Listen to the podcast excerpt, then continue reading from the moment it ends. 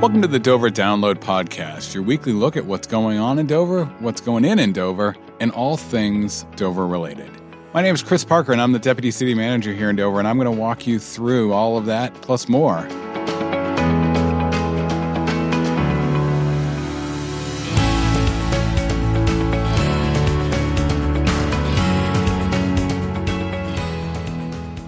September 21st is the first day of fall, technically. A lot of people think Labor Day is the first day of fall, but for me, Apple Harvest Day is the first day of fall. And we're going to discuss Apple Harvest Day with members of the Chamber of Commerce, Margaret Joyce, the Executive Director. Welcome. Thank you. Happy to be here. And Hope Anderson. Hi, Chris. Thank you for having us. I appreciate you both coming in today and talking about this once a year highlight reel. And looking forward to hearing what's new, what's the same, and what we think will be uh, population prediction will be and the weather prediction. So, what do we need to know about Apple Harvest Day 2023? The weather will be perfect. Oh, good. That's, that's, that's the important that's part. the important part. And uh, I think the crowds will be strong. It happens to fall on the Columbus Day slash Indigenous Peoples Day uh, weekend, so I think people will be out looking for things to do, which will which will be terrific. It actually is having an odd effect on uh, getting volunteers for the day. So we usually depend on UNH students, and I guess they're all going home for the weekend. So we could use more volunteers. So anyone who's out there listening who would like to come and help out at this event, it takes about 100 volunteers to put this event on.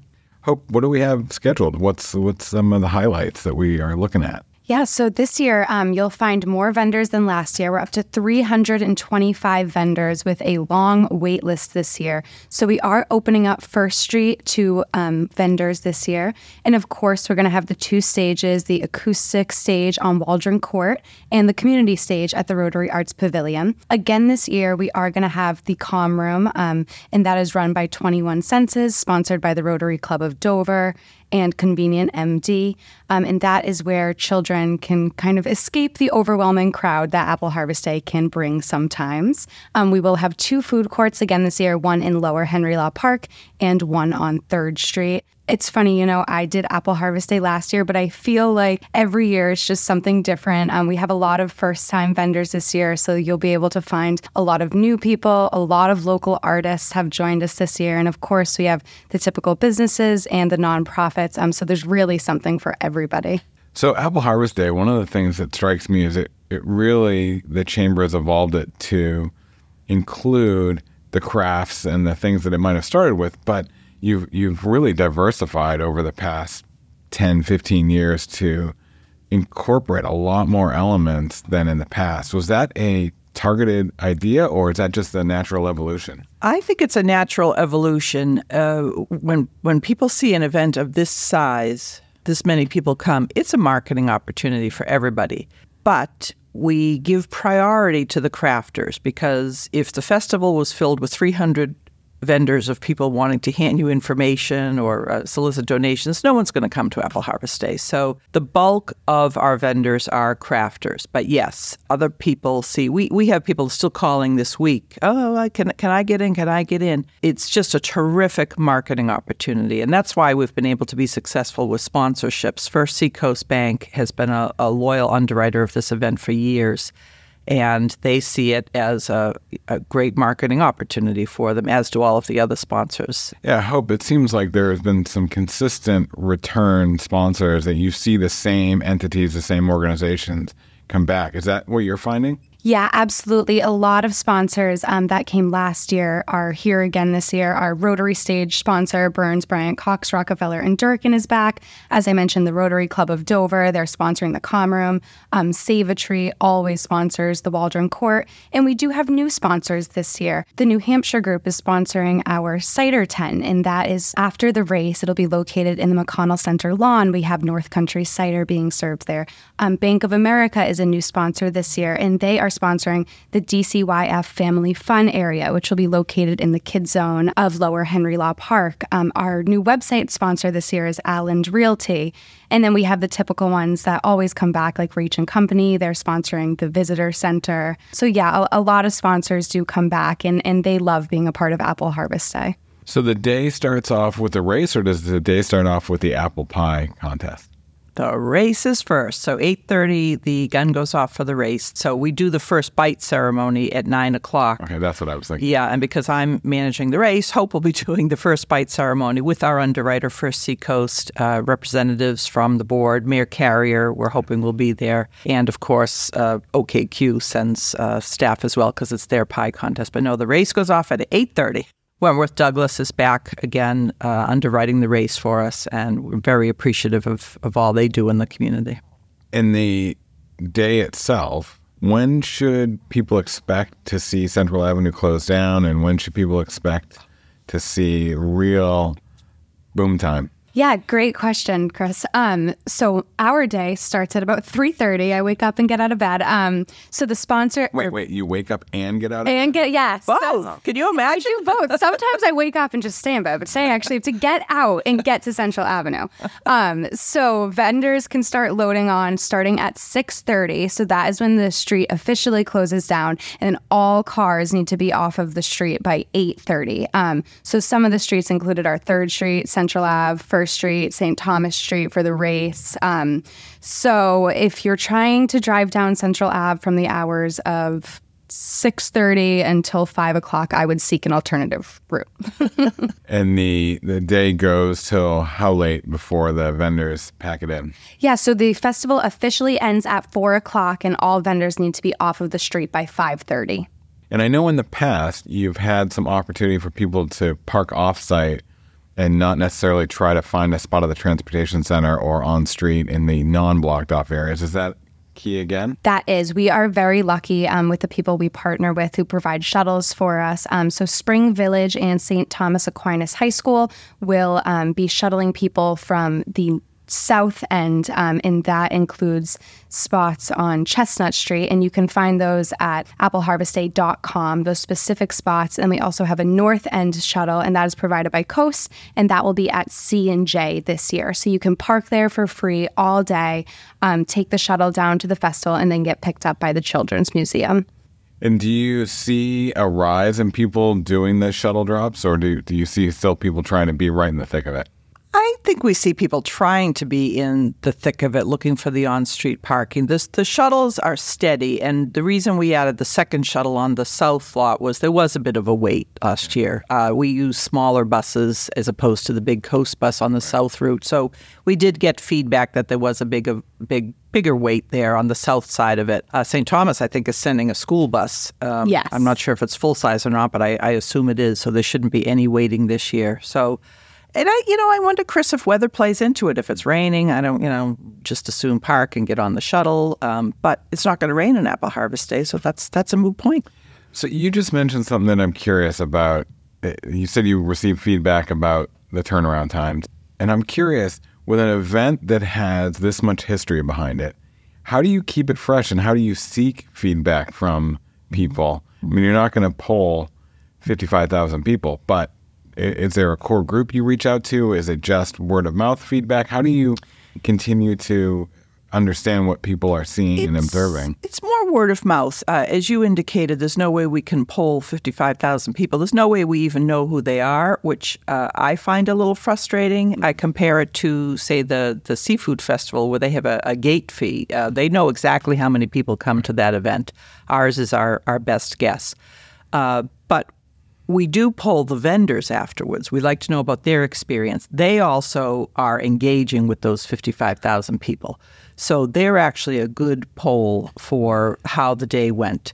Uh, and people don't hold back. Um, if they have something to say, they will share it. And I'm sure the city of Dover gets a lot of that feedback because mm-hmm. people think the city puts it on, not the chamber. Uh, so we do hear from people. We've got a Facebook page and they employ Messenger if they have feedback. A lot of them are reaching out to us now ahead of time with questions on that.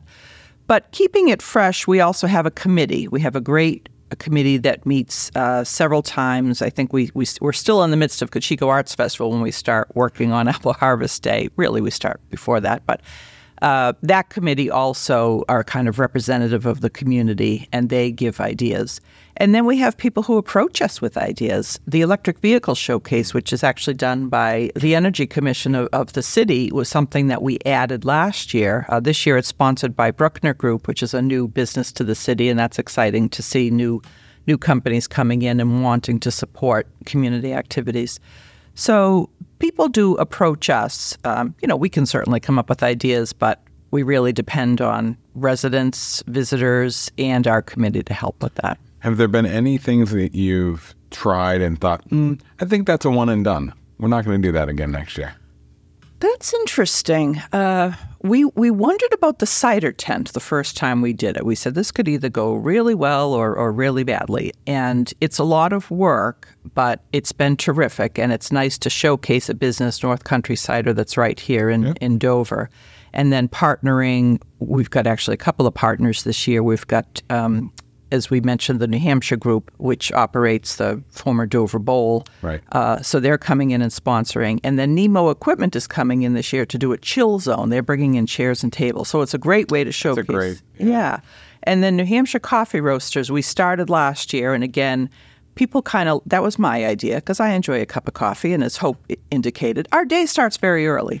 So I approached New Hampshire coffee roasters, and people said, "Well, nobody, no, the runners aren't going to be drinking." I said, "Well, what about the people watching the race? They might like a cup of coffee." So that was one that we said, eh, "This could go either way." And the owners of New Hampshire Coffee Roasters absolutely loved it. They they ran those carafes of coffee down to nothing. They're coming back again this year, and they come out early. Uh, people watching the running are volunteers, and then they're you know they're done after the after the race. They're done. So we keep trying things. I can't think of anything that really hasn't worked that we said, well, we'll never do that again. Yeah, at least since the time I've been here. This is only my second apple harvest day. Um, and last year, as Margaret indicated, the things that were new did go really well, which is awesome to see. So I'm hopeful again this year that we'll have the same outcome. I just thought of one that didn't go well that we'll never do again. No more virtual apple harvest day. Wow. That was not that was not fun. Uh, we did a live stream from the chamber, but we uh, obviously got so much negative feedback from the public on that's not apple harvest day. But what could we do? We did the best we could uh, during the circumstances with the pandemic, but no, no more virtual apple harvest so day. So, what do you think when, when someone says that's not Apple Harvest Day, what do you think they think Apple Harvest Day is? They want to be out there in the thick of things. They want to be eating that fried dough. Uh, they want to be seeing what new crafters are there this year. They want to hear the music. And as Hope mentioned, the stage, the Rotary stage down in Lower Henry Law or Upper Henry Law, that showcases community entertainment. They want to come out and see, you know, Soul City Dance or the Grimes McDonough Grimes Irish Step Dance. They want to see that. This year we've got the ukulele group coming. Uh, they want to see their local favorites. We do hear from people that come back specifically for Apple Harvest Day. I mean, the population of Dover is what, 32,000? 33, yeah. Well, we essentially doubled that yeah. for that day. Where are those people coming from? So it's it's an event that draws people. Hope, if you could think about five years from now, what would you want to see introduced at Apple Harvest Day that maybe isn't there today? Something that would continue to bring in new, younger attendees. So I'm just going to say, I think the cider area does kind of bring in younger attendees. Um, last year, my boyfriend helped with that area, and a lot of his friends who are local to Dover went just for the cider and then walked around afterwards. So this is a family festival. Um, unfortunately, a lot of young people are into the kind of beer garden type of thing, um, and we definitely want to keep this family festival friendly. So personally, I'm comfortable with the cider ending at one. Yeah, yeah. We we actually publicize it ending at 12:30, but uh, obviously people will kind of straggle. So I do the liquor license until one o'clock, yeah. just so we don't get in trouble. So I'm I'm comfortable with that. I do think that would bring in a younger crowd, um, and I just definitely want crafters to stay at the forefront of this festival. I know when I go to different things like this, um, like Market Square Day in Portsmouth, I'm really interested in the local crafters, um, getting things that you can't just get anywhere else. You can't get that on Amazon. So I really like the local crafters. I, I like the things that we're incorporating, like the calm room. I think that's very important going forward. Um, so in five years, I definitely don't want to see the festival change um, that much. You know, I, I like it where it's at right now. I'm curious. You said you mentioned going to, to Market Square Day, and there are a variety over the, let's say, August, September, October timeframe, maybe even into November. There are a variety of these festivals, fairs, etc. I know. I think Fryeburg Fair is the same weekend, uh, which again, Margaret, that's one of those uh, that I think is always uh, Indigenous People Columbus Day weekend, this conflict or overlap, I should say, is because of the first Saturday Correct. aspect. Correct. But how do you continue to differentiate Apple Harvest Day from just becoming, oh, it's another obligatory fall festival? I'd like Hope to tell uh, a story, and I hope she she knows which one I'm talking about. But our our um, and you you didn't use you used a different word than conflict overlap. Overlap. Uh, Deerfield Fair is usually one that uh, we sort of struggle with, and and I wonder if the reason we have more vendors this year is because we're not the same weekend as Deerfield Fair. Sandwich Fair is also always the Indigenous Peoples Columbus Day weekend. Um, but you're asking about how do we make Apple Harvest Day stand out? And we did hear from one returning vendor this year. Do you know who I'm talking about? The Poland Spring trailer? Oh yes, yes. Thank you for reminding me. Um, so last year we had a giant Poland Spring um, refillable water truck come, and they give out about 250 bottles. And if you have your own um, drinking receptacle, you can go fill it up there at the Poland Springs truck. And they shared with me um, that this was one of their four festivals that is now on their must-come-to list um, up there with the Boston Marathon.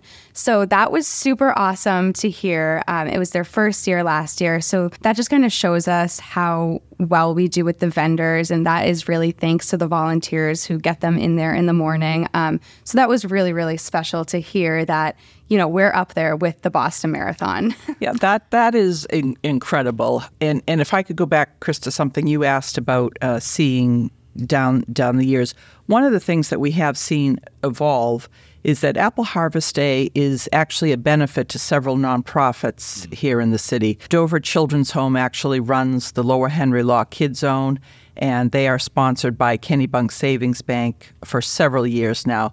But they also charge for those inflatables for the kids to ride. It's one of their largest fundraisers for the year. And that's phenomenal that we've been able to do that. Hope mentioned 21 Senses operates the calm room at Apple Harvest and that allows children with neuro disorders that normally couldn't come to an event of this magnitude to come.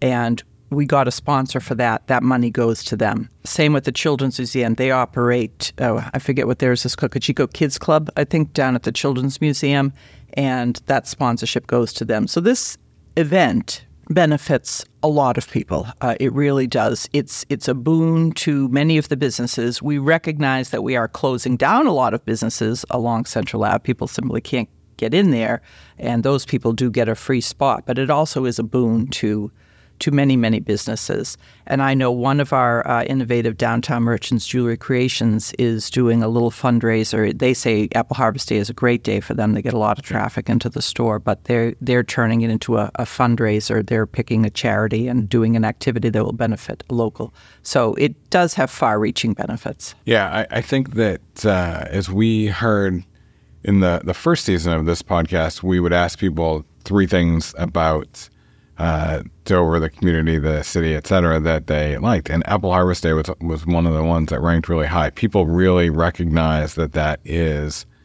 a part of the community and an iconic part of the fall.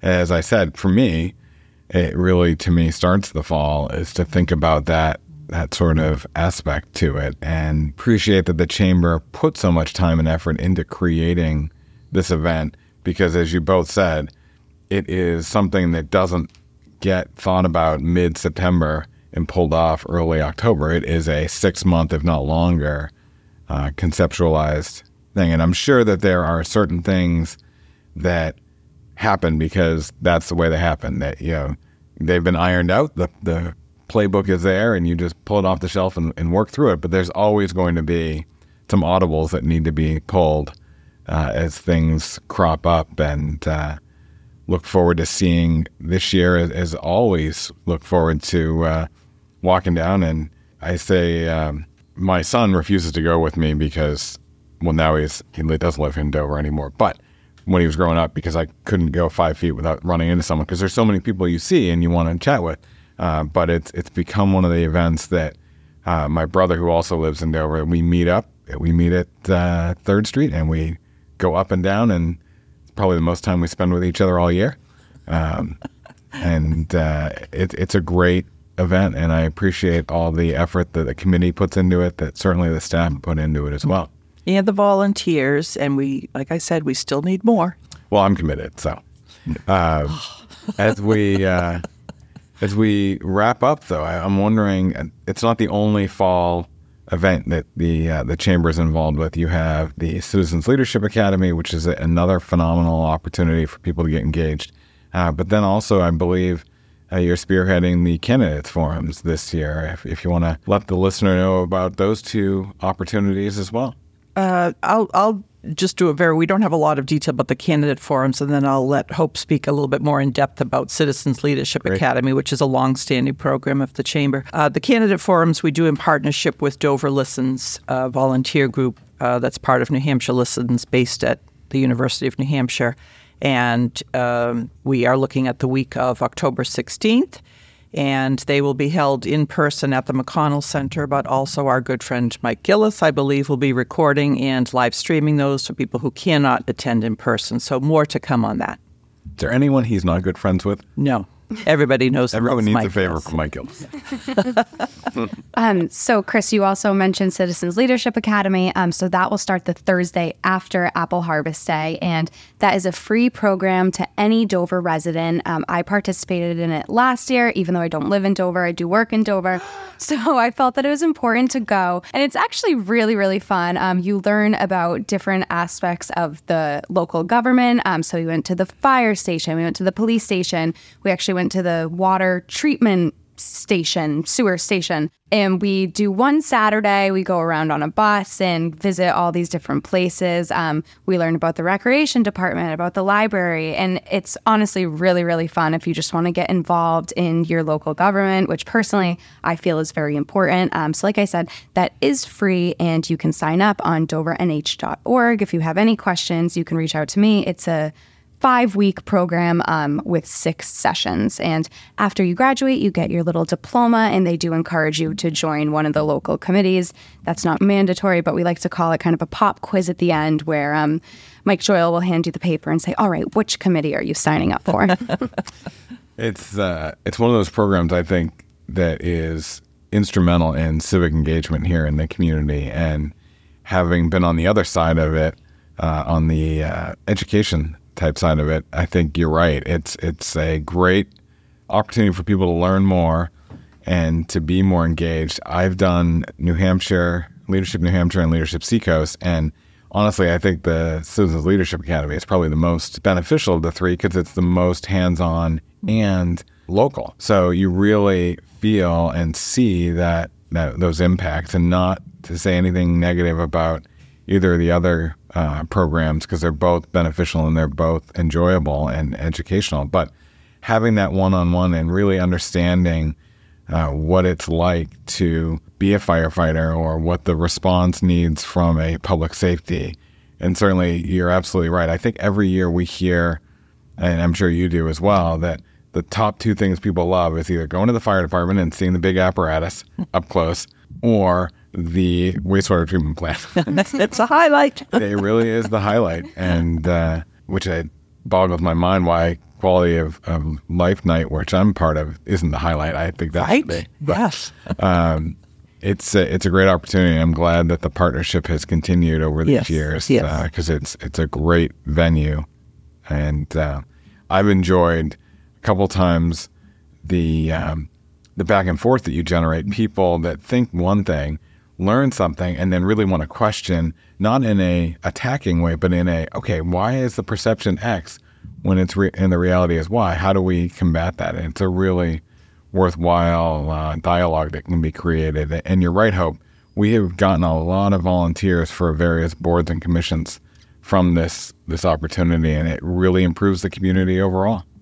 it, it and the, the discourse, as you said, is is key because with social media now, everybody is having their discourse on Facebook. And instead of coming and learning from Chris Parker or Mike Joyal or Chief Breault or Chief McShane, uh, you know, they put it out. Well, the city does this, the city does that, based on I, I don't know what. Um, so why not come and learn about it and agree or disagree? At least you have the facts. Um, and the range of people who attend are, in my opinion, is amazing. From from young people who have uh, just moved to the community, uh, older people who have just relocated, retired people who finally have the time to, Right. you know, I've lived here a long time. Maybe you know now it's now it's time to do it. So it's quite a quite a range of people and respectful discourse. Like you said, they they do ask questions, not in an attacking way, but to be They're there to informed. learn. They're there to learn. I also will just add um, if you are new to the area and interested in local government, I definitely encourage you to participate. Um, I didn't know a ton of people in the area when I started at the chamber, and I've seen people that I met at Citizens Leadership Academy, whether it be at Cocheco Arts Festival or just the grocery store, and it's a friendly face that I can now just say hi to. So it is also a really good um, way to meet like minded people in the community. Absolutely. Well, I appreciate you both coming in today and sharing all this with the, the listeners. If there's anything you want to uh, close out on, happy to have you uh, say it now and we'll bid you farewell. Hey, if you run, walk, push a stroller, have a dog you like to walk, sign up for the Apple Harvest Day 5K, dovernh.org slash 5K, and no rain on Apple Harvest Day. You've heard it here, folks. No rain on Apple Harvest Day. It'll hopefully not all rain the next day, though, because that would not be good. I know because it's a long weekend and that would hurt tourism in the in the state as a whole. Yes. Hope you both have a great day. You as well. Thank you, Chris. Thank you, Chris. With almost 400 years of history, Dover's got a lot to tell. Up next, Mike Gillis is going to walk us through what happened this week. This week in 1985, preparations were in full swing for the very first Apple Harvest Day in Dover. The event was started by a group of downtown business owners known as the Apple Corps, who wanted to showcase that downtown Dover was still vibrant and active. On October 12th of that year, the inaugural Apple Harvest Day drew thousands of visitors to the city. Festivities kicked off at 5:30 that morning with Apple-themed breakfast specials at local restaurants like pancakes, muffins, and more. Throughout the day, attendees enjoyed farm stands selling apples, pumpkins, pears, and other fall produce. A highlight was the Best Apple Pie contest, where community members competed to bake the tastiest apple pie. The pies were judged and sampled at the Dover Public Library. The library also hosted a cookbook tasting event by the Friends of the Library Group. The festival included a large craft fair with almost 50 vendors set up at two locations on Central Avenue. Shoppers could browse pottery, woodcrafts, baked goods, and more local crafts. For kids, there was a petting zoo on Central Avenue where they could get up close with farm animals like cows, goats, and lambs. Several live music acts performed at the band show at Henry Law Park. The lineup included the New England Sports Academy gymnastics team, Dover Elementary School chorus singing as Core Us, BJ Hickman's Magic Apple Show, and the White Mountain Cloggers. The centerpiece was a parade that afternoon through downtown Dover by the Dover High School Band. The band also put on a show at Dunaway Field in the evening. Local restaurant Firehouse One offered dinner from 5 to 10 that night, along with music by the Charlie Jennison Quartet. There were also activities for kids like relay races and costume contests at Henry Law Park, as well as strolling clowns, fiddlers, and apple mascots in costume. A Halloween costume exchange at the library let children trade costumes and get new ideas.